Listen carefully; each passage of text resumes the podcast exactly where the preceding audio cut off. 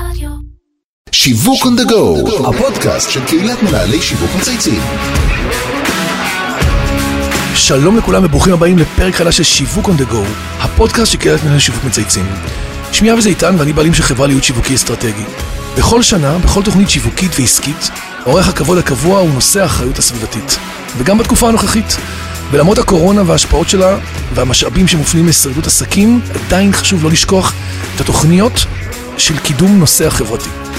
ועל כך אני הולך לדבר עם האורח המיוחד שלי, טל דרפקין, מנהל השיווק של קבוצת נייר חדרה. אהלן טל, מה שלומך? אהלן אבי, כיף גדול להיות פה, תודה על ההזמנה. גם לי, אני חושב שנושא הכלכלה המעגלית הוא אחד הנושאים המרתקים. היה לנו כבר כמה פודקאסטים בנושא עם תאגידי מחזור, אבל היום אנחנו הולכים לתת בראש. אז אני יודע שיש לנו הרבה מה לדבר על הפקת נייר ואחריות סביבתית, אבל רגע לפני שנצלול לעולם הזה, ונדבר על שיווק בכלל, אנחנו מתחילים כל פרק בשיחה אישית, לומדים להכיר את המרואיין שלנו, ואני בטוח שיש לנו הרבה דברים לשמוע עליך, אז יאללה, דבר אלינו. טוב, אז uh, אני טל דרבקין, אני בן 34, נשוי. ילד. Uh, כן, הכל יחסי. uh, נשוי, עדיין ללא ילדים, אבל uh, גר בתל אביב uh, בעשר שנים האחרונות. בשש השנים האחרונות, אחרי שירות הצבאי, צבאי די ארוך, אה, אני חי ונושם שיווק, בעיקר בצד האסטרטגי, דיגיטלי, לומד את זה, עובד בזה, כותב על זה, מרצה על זה, באמת חי את זה אני כל רואה לך שעות הרבה היום. בלינקדאין, בכל הערוצים, יפה, אה, פעיל. משתדלים, כן, חלק מה-part of the job. לגמרי. אה, לקבוצת נייר חדרה עצמה הצטרפתי לפני משהו כמו שלוש שנים, טיפה פחות, אחרי מספר מיזמים פרטיים, חלק הצליחו, חלק היו כישלון מוחלט, חלק הצלחתי, חלק למדתי מה שנקרא. זה אחלה לימוד. אה, בקבוצה בהתחלה ניהלתי איזשהו פרויקט e-commerce ואריזות ששילב שתיים מהחברות בקבוצה, אחרי זה התמניתי להיות המנהל שיווק של אחת החברות בנות, כרמל פרנקל, שהם יצרן האריזות הכי גדול נכון. בישראל. אה, ובחצי שנה האחרונה, במקביל לתפקיד אה, בכרמל פרנקל, אני מתעסק גם בשיווק של חברת בת נוספת, אמניר מחזור, שדיברת על מחזור אז. זה חברת איסוף ומחזור הפסולת הכי גדולה בישראל, ובשיווק, בסיפור של הקבוצה המופלאה הזאת שעליה עוד מעט נדבר. יפה. אז תן לנו עוד, עוד פינה קטנה שבה אנחנו שואלים על שלושה דברים מעניינים, כשהם קצת יוצאים מהמסגרת, אתה יודע, של העבודה השגרתית הקלאסית, אז uh, תרגיש חופשי. אה, קודם כל, אה, אמרתי, אני עשר שנים בעיר הגדולה, אבל במקור אני קיבוצניק, עמק יזרעאל, קיבוץ אה, אה, שריד. יפה, יפה. כן. אנחנו מכירים אנשים משם. אה, כן, ככה זה מדינת ישראל, מקום קטן, אתה יודע, אומרים שאפשר להוציא את הקיבוצניק מהקיבוץ, אבל אי אפשר להוציא את הקיבוץ. מהקיבוצניק, אז שואלים מאיפה אתה, אני אומר תל אביב, אבל תמיד מזכיר שבמקור משריד. זה חלק מההגדרה שלך. כן, לגמרי. אה, פריק של ספורט, בעיקר ריצה וכדורעף, למרות שבשנה וחצי האחרונות, אחרי זה תאונה שעברתי, גיליתי דווקא את הפילאטיס, מדהים, ממליץ בחום. יפה. היה לנו פודקאסט על יוגה, עכשיו פילאטיס, אנחנו לאט לאט מתחילים לעשות פה אה. שכנועים. אה, לא, אני לא בא לשכנע אף אחד, אבל זה באמת עושה פלאים. אה, אני די תולעת ספרים, אני משתדל להקדיש כמה שעות בשבוע ללמוד דברים חדשים, לאו דווקא מהתחום שלנו של השיווק. ואיפה שאני יכול אני עוזר, מייעץ, מרצה בהתנדבות לעמותות, עסקים, בעיקר דברים שהמטרה שלהם קרובה ללב שלי, ואני מאמין גדול בזה, תעשה טוב. תקבל טוב. doing good. לגמרי. אז קבוצת נייר חדרה היא כמובן אחת החברות התעשייתיות הוותיקות בישראל, ולמרות שאנחנו משתמשים פחות ופחות בנייר בשימוש משרדי, כולנו עדיין נתקלים במוצרים של המותג. ועדיין אני לא בטוח שכל המאזינים שלנו באמת יודעים שהמיקוד העסקי שלכם הוא דווקא לא בנייר לבן. אז תספר לנו קצת איך כל זה קשור לכלכלה מעגלית וקצת על החברה בכלל. מה שנקרא, טוב ששאלת. בדיוק. אה, אז תראה, קודם כל, מנהל שיווק, האתגר שלי הוא קודם כל להגדיל ביקושים ולתמוך במערך מכירות. נכון. ואני מתעסק בזה כמעט בכל רגע פנוי, אבל יש אתגר שהוא לא פחות מורכב, הוא מתחבר לשאלה שלך, שזה לספר את הסיפור. אה, בחודשים הקרובים, בזמן הקרוב זה מטרת העל שלי.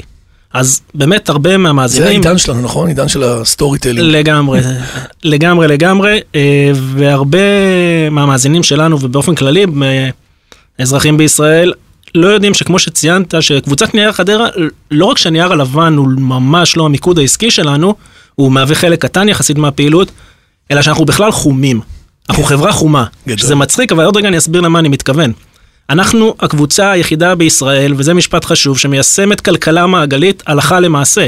לא רק בתיאוריה או באיזשהו חזון, עוד כמה שנים ככה אבל לא רק וככה. מדברים את זה, walk the talk. אנחנו די הרבה שנים פועלים בדיוק בצורה הזו. בעצם קבוצת נייר חדרה, אתה יודע, לפעמים נתפסת בצורה שגויה כאיזושהי תעשייה מיושנת, אה, תעשייה של פעם, והיא דווקא זאת שמובילה את הכלכלה של העתיד, את הכלכלה המעגלית. תסביר איך. אז רגע לפני שאני אסביר איך הקבוצה בנויה, שרשרת ערך, אינטגרציה בין החברות וכולי, כמובן גם נדבר על האתגרים השיווקיים, אני חושב ששווה רגע לקחת צעד אחורה ולהסביר מה זה בכלל כלכלה מעגלית.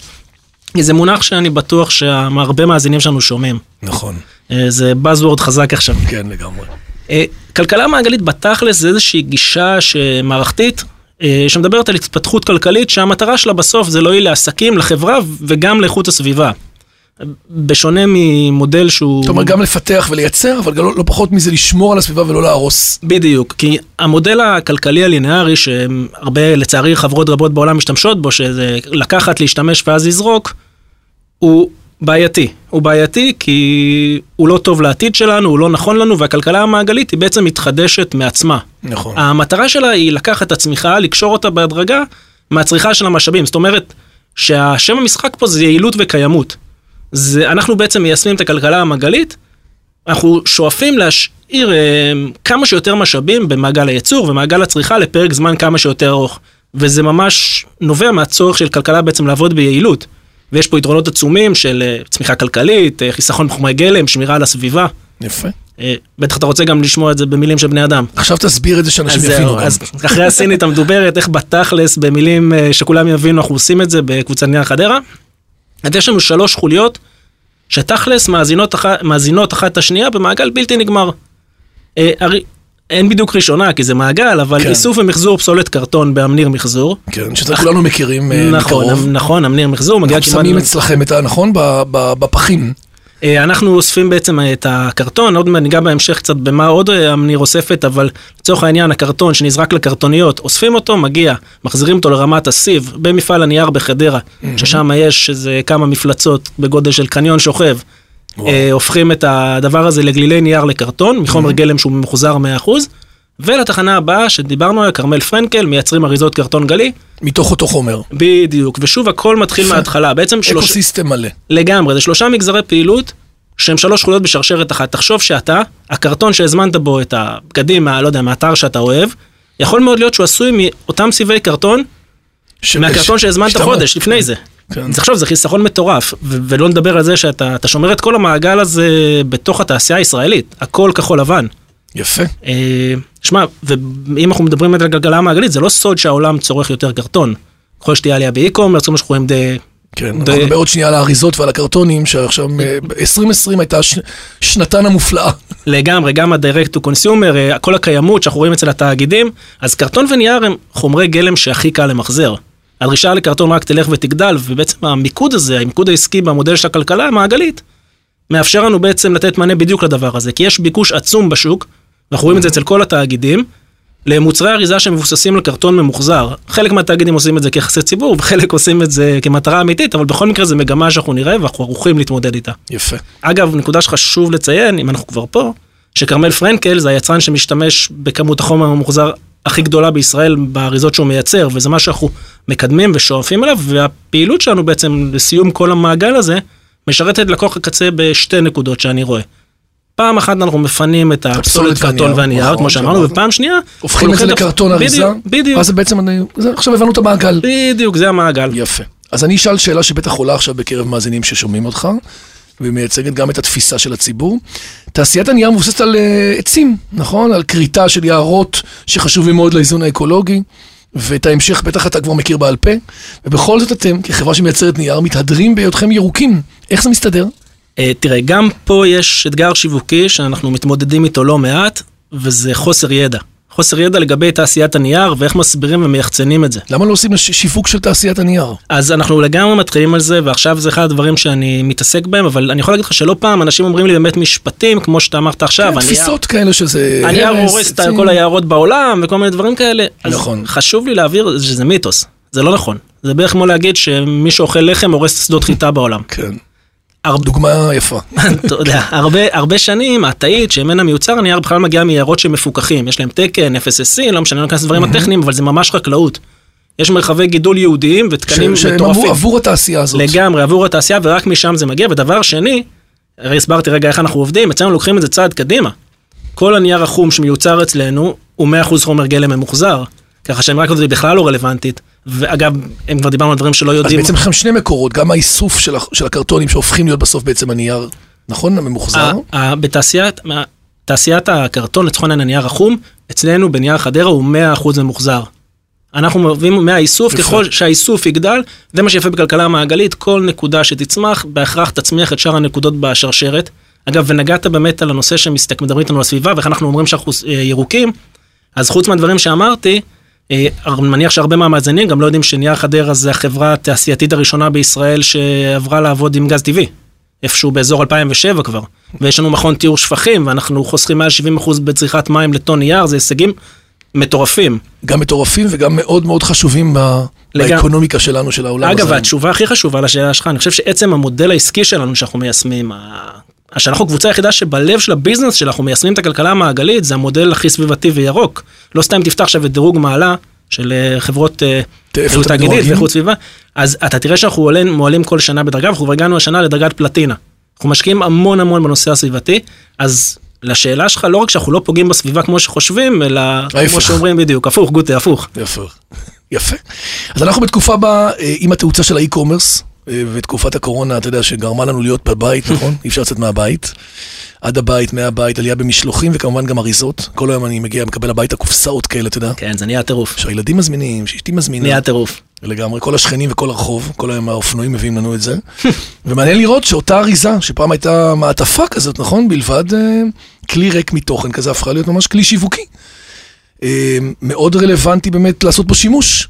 תסביר קצת אז- באמת איך נעשה השימוש באמת באריזה כאלמנט שיווקי. שמע, זה ממש מדויק מה שאמרת, אריזה היא כבר ממש לא משהו שמעביר את המוצר רק בדיוק. מנקודה א' לנקודה לא ב'. רק אה, תפעולי. בדיוק, ב-2021 זה כלי שיווקי, זה פלטפורמה שיווקית. אגב, פתח סוגריים, אחד האתגרים שלי זה איך בצד של הלקוח אני מגיע למנהלי שיווק, לצורך הקהילה שמאזינה. הנה עכשיו שומעים אותך. בדיוק, ולא למנהלי רכש, שאותם חוץ מכמה אגורות אתה מוריד לי, לא מעניין אותם שום נכון, דבר. רק תדבר איתי בכסף. אה, בדיוק, אבל תחשוב רגע כמה השרשרת הערך שלנו, כמה היא משמעותית האריזה. בעולמות של ה e-commerce, וזו נקודה מטורפת, הפעם הראשונה שאתה פוגש פיזית מותג, פעם ראשונה, כן. זה האריזה, עוד לפני שפגשת את המוצר שלו בכלל.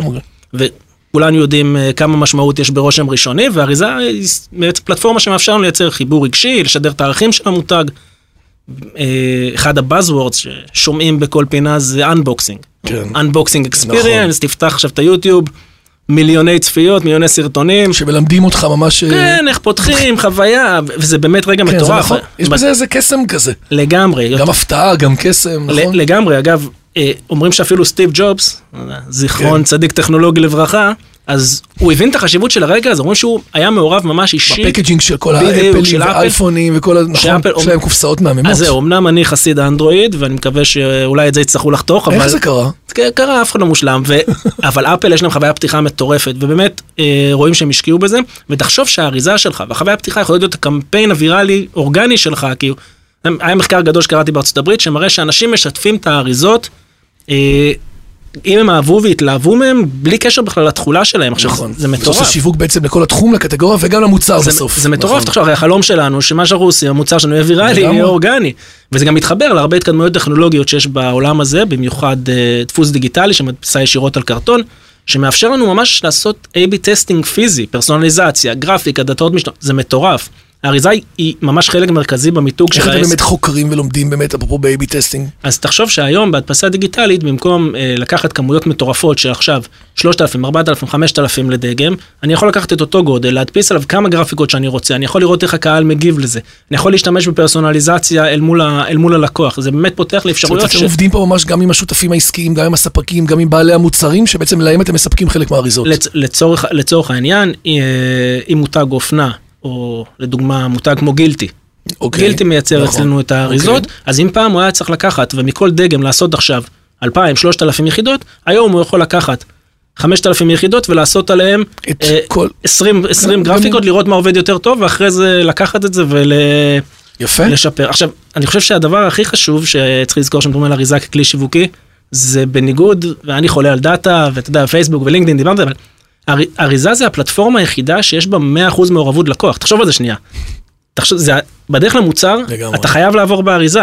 תעשה את זה מעניין, מושך, אטרקטיבי, זה כוח שיווקי מטורף.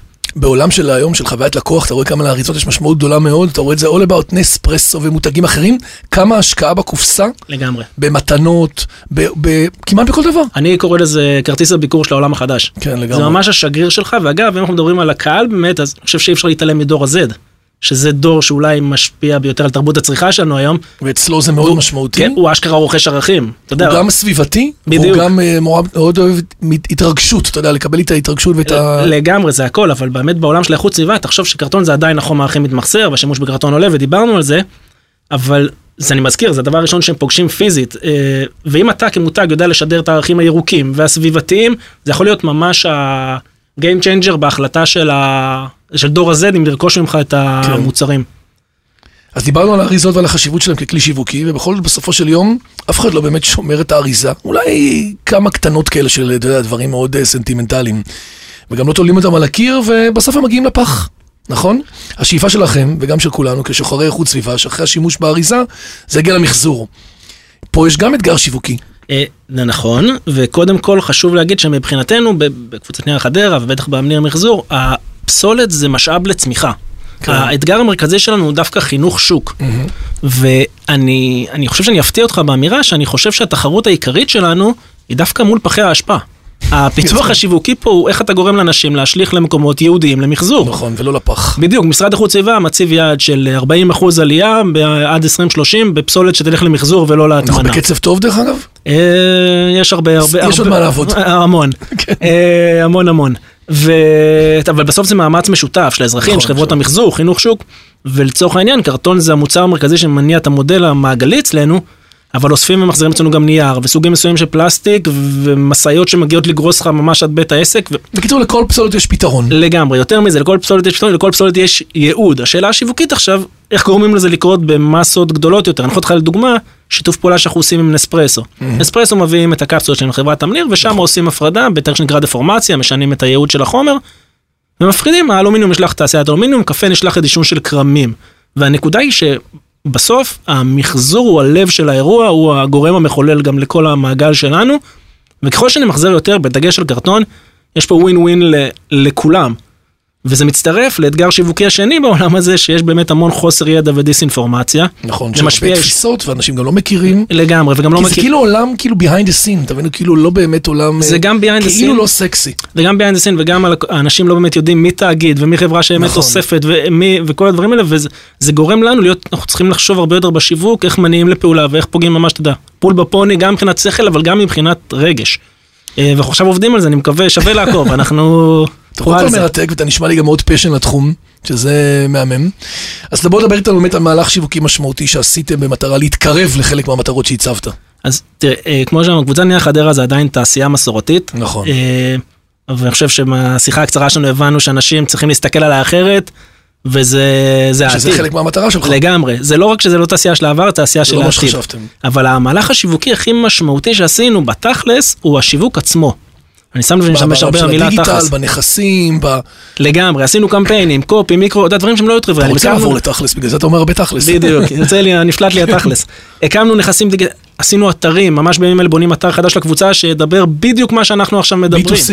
לא. B2B? B2, תראה, כל הלקוחות שלנו הם B2B. הם B2B. נכון. B2C אבל... זה תוספת וזה בסדר. אבל איך אתה משפיע עליי בסוף, בעולם של B2B2C? איך אתה בעצם מדבר גם אליי? אז תראה, בסוף קודם כל עצם זה שאני הולך גם על חינוך שוק וגם זה שאתה מבין איך הדבר הזה פועל, הוא מניע אותך להבין שאתה רוצה להיות חלק, אתה רוצה להיות חלק מהמעגל, מהשמירה על הסביבה, אה, מה-made in Israel. מהכל כחול לבן, זה בעצם תעשייה ששומרת פה את כל הדבר הזה בפנים, וזה עולם שהוא לא הולך להיעלם, הוא תמיד הולך להיות פה, אם זה מחזור, נכון. נייר, בדגש אמרתי על הנייר החום, והקרטון, זה, זה הולך לשם. אה, עצם זה ש, שהתחלנו לחשוב שיווקית. ולדבר שיווקית, זו התקדמות ממש גדולה ואנחנו נמצאים בתהליך, עזרת הרבה אנשים טובים גם וחיצוניים מקצועיים. אנחנו מנסים גם פה, כמו כל דבר אחר, להיות בשיפור מטריד, מתמיד, ואנחנו רואים ש... איך אתה מודד את עצמך שהצלחת? מה ה-KPI? אז הביקושים מאוד מאוד גדלים. זה אנחנו יודעים, זה פחות תלוי רגע בכם.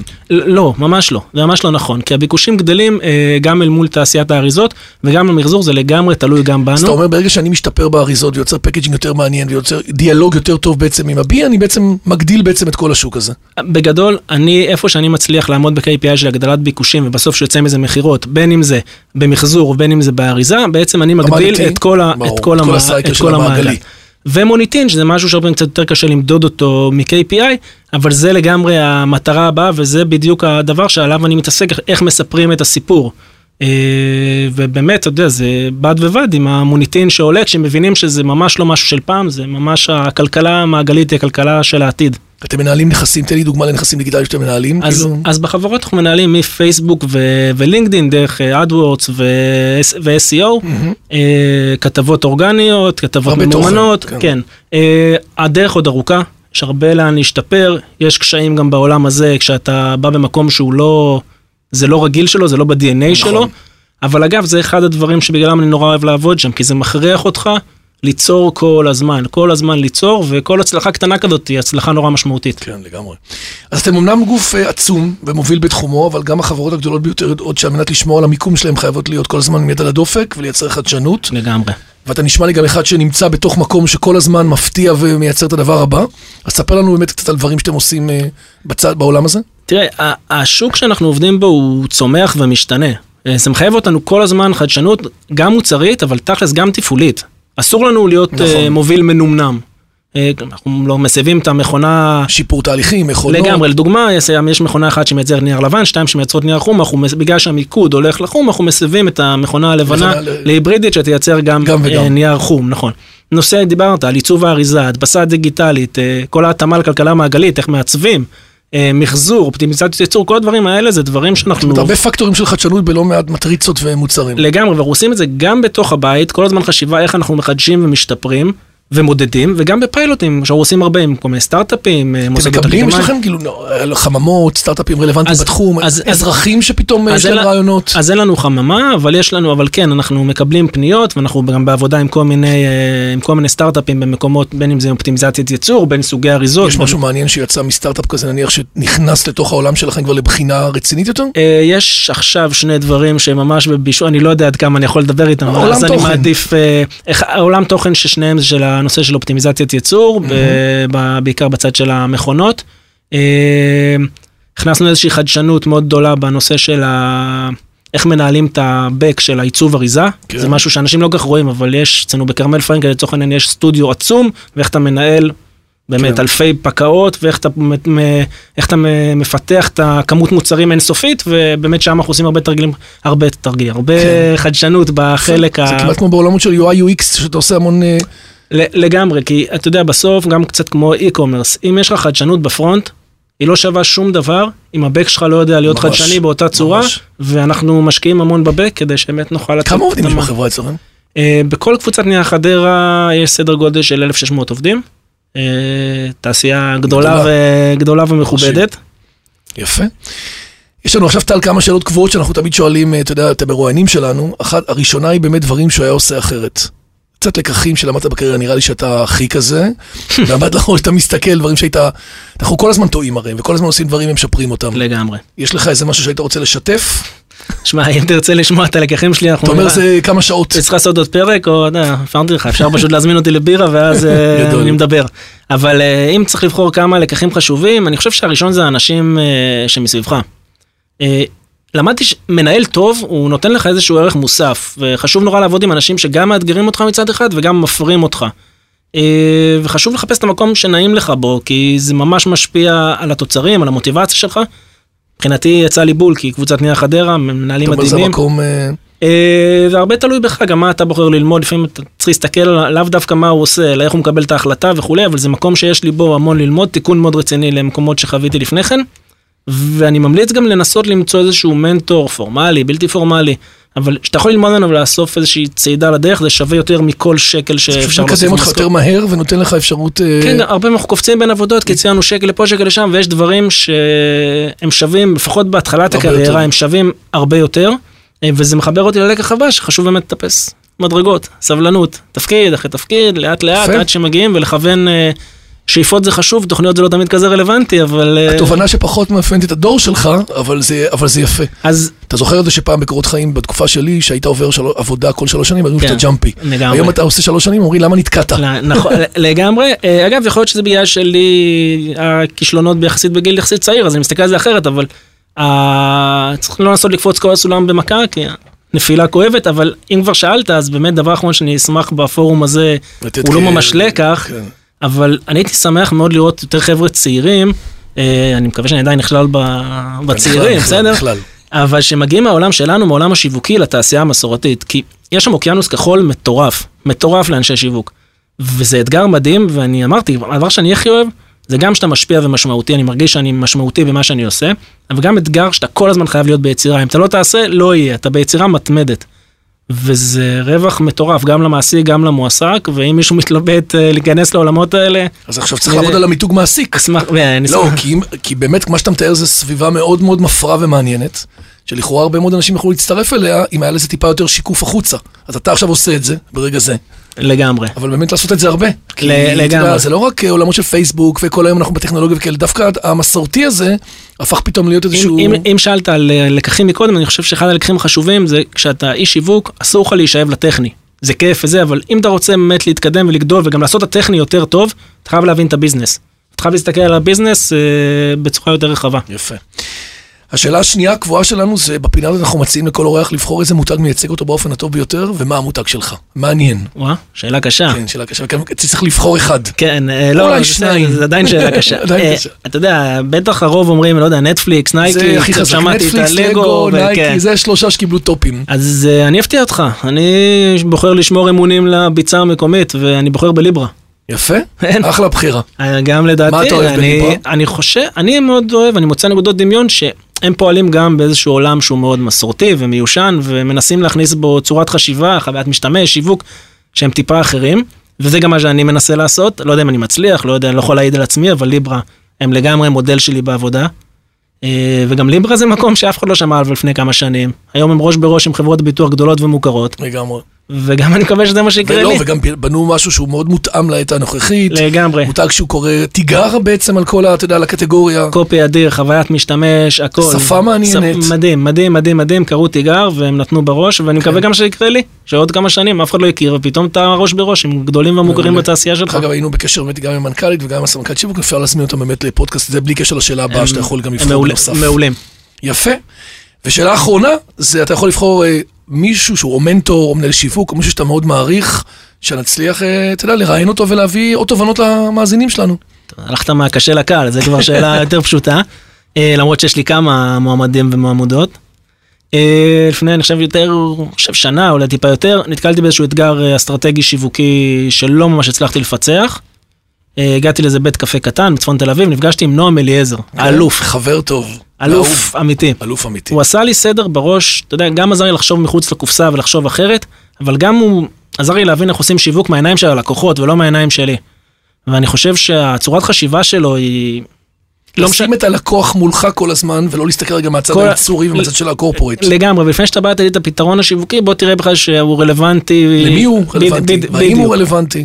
בדיוק, והוא שינה לי את הכיוון ואת החשיבה. ואני חושב שהצורת חשיבה הייחודית והידע שיש לו, הם ממש חשובים לכל מנהל ומנהלת שיווק, ואם אתה אומר איזה שאלה, הייתי רוצה לשאול אותו, אז אני חושב שבגבוה הייתי מנסה ל- לשאול אותו איך מהניסיון שלו מייצרים מותג שהוא גם רלוונטי, אבל הוא גם מעורר השראה, ואני חושב שזה פרק די מרתק.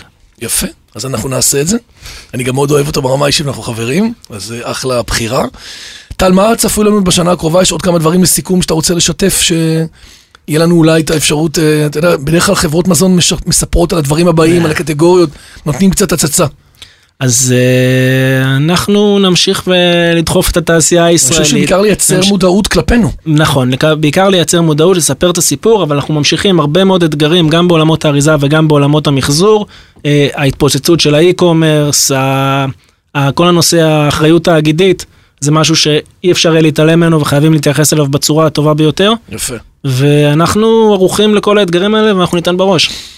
טל, תודה רבה. תודה רבה, היה לי כיף היה- מאוד. גם לי היה מרתק, גם תחום שהוא מאוד מעניין, וקרוב לליבי. אחר. לגמרי, אחר. אתה מביא את ה-backside בעצם של התעשיות שאנחנו בעצם לרוב מראיינים פה, אבל הופך אותם להיות הגיבורים, שזה, שזה יפה. אז עד כאן שיווק the go להיום, אני רוצה להגיד תודה לכל מי שהשתתף והוביל את הפרויקט שלנו, לאמיר שניידר, לירן פורמן וספיבק ממצייצים, לדרור גנות מאדיו ואיתי סוויסה מאולפני ביזי. אני מאחל לך שתהיה לך שנה מוצלחת, אה, והמוצלחת שלך היא גם מוצלחת עבורנו, גם עבור הכדור, גם עבור החברות, גם עבור לגמרי, הכלכלה המעגלית, שעכשיו התחלנו קצת להבין יותר מה זה. זה ה- זה העתיד. זה העתיד, לגמרי. העתיד של הפלנטה והעתיד שלנו בכלל. העתיד של ככל שיותר עסקים יעברו למודל הזה של כלכלה מעגלית זה יעשה יותר טוב לכולם אני לא אומר את זה מהכובע של נייר חדרה אני אומר את זה בכובע של טל טרפקר צודק.